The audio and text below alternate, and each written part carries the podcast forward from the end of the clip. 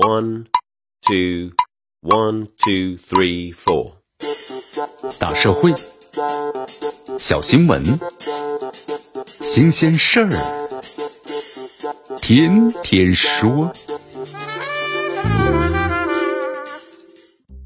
朋友们，你们好，这里是天天说事儿，我是江南。根据媒体的报道，二零一七年四月份的时候，有三名驴友啊，到江西的三清山风景名胜区呢，巨蟒峰攀岩的时候，用电钻还有铁锤啊，在这岩体上呢打了二十六个岩钉。这种做法呀，对这个巨蟒峰的地质遗址，那是造成了严重的损毁啊。二零一九年十二月三十日，该案呢在上饶市的中级人民法院宣判了，这两名驴友呢被判处有期徒刑，三人连带赔偿六百万元。用于啊公共生态保护和修复。这三清山呢，我们介绍一下，那是世界自然遗产地、世界地质公园、国家的五 A 级的旅游景区。这三名驴友呢，为了自己征服自然的快乐，他破坏了人类共同的自然遗产呐，令人震惊。这时隔两年多之后啊，这起案件最终呢是宣判了有期徒刑，再加上连带赔偿的判决结果，再次引发了社会的关注。你看，因为打了二十六个岩钉攀岩。被判刑六百万元，对于广大驴友来说呀，据我警示意义，有助于保护呢风景名胜和文物古迹。咱们现在这个旅游啊，对于人们来说成了普遍的事情。但是有一点，在游山玩水、拥抱自然的过程中，这不文明的事件那是时有发生。比如说四名游客踩踏丹霞地貌，对不对？葛逆之眼，这植被啊被越野车队破坏了，等等等等。那么究其原因呢？除了游客自身的文明素质之外，我们说了，违法的风险和成本过低也是重要原因。早在一九七九年的刑法之中就规定了，故意破坏国家保护的珍贵文物、名胜古迹的，处七年以下有期徒刑或者拘役。后来，故意损毁名胜古迹罪呢分解出来，成为呢独立的罪名。现行的刑法呢也规定了，如果故意损毁国家保护的名胜古迹，这情节严重的，处五年以下。有期徒刑或者拘役、定处或者是单处罚金。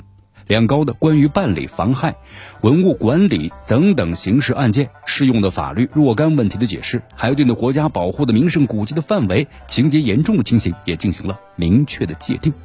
不过在现实当中啊，这破坏名胜古迹的事件呢，它真的是常有，追究刑责呀不常用。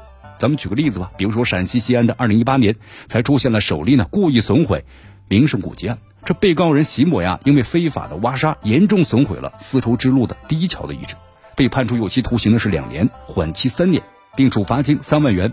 但是更多时候呢，当事人仅仅受到治安处罚，甚至口头啊教育了事。二零一九年八月十七日，湖北的宜昌太清洞的景区之内，有名男游客呢，把几块钟乳石搬下想带走，被景区的工作人员呢拦下了。经过公安机关的教育之后啊，这游客呢向景区郑重道歉，同时赔偿了损失金额，获得了景区的谅解。那么对此的话呢，很多网友们呢就表示了，说这轻飘飘的道歉赔偿啊，实在是难以服众啊。那么在这个背景之下，这打岩钉、攀岩获刑赔偿具有范本的意义啊。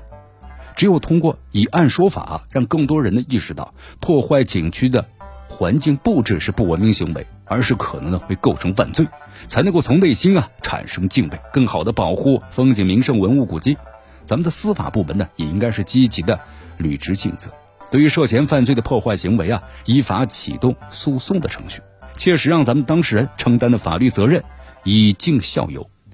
同时啊，这公益诉讼的引入呢，我们说了，这是本案的一大亮点。你看，作为全国首例故意损毁自然资产，还有就是名胜古迹的民事公益诉讼案件。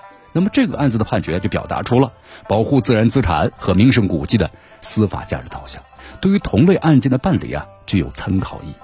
你看以往啊，咱们损毁这个名胜古迹的刑事案件之中，这犯罪分子被判入狱，受到了应有的惩罚，但这本身啊不能够弥补其造成的破坏。风景名胜和文物古迹那是咱们人们的共同财富啊，损毁名胜古迹已经侵害了社会公共利益。作为国家利益的代表方，咱们的检察机关呢，理应提起公益诉讼，让这个肇事者付出沉重代价，形成有力的震慑。这里是天天说事儿，我是江南，咱们明天见。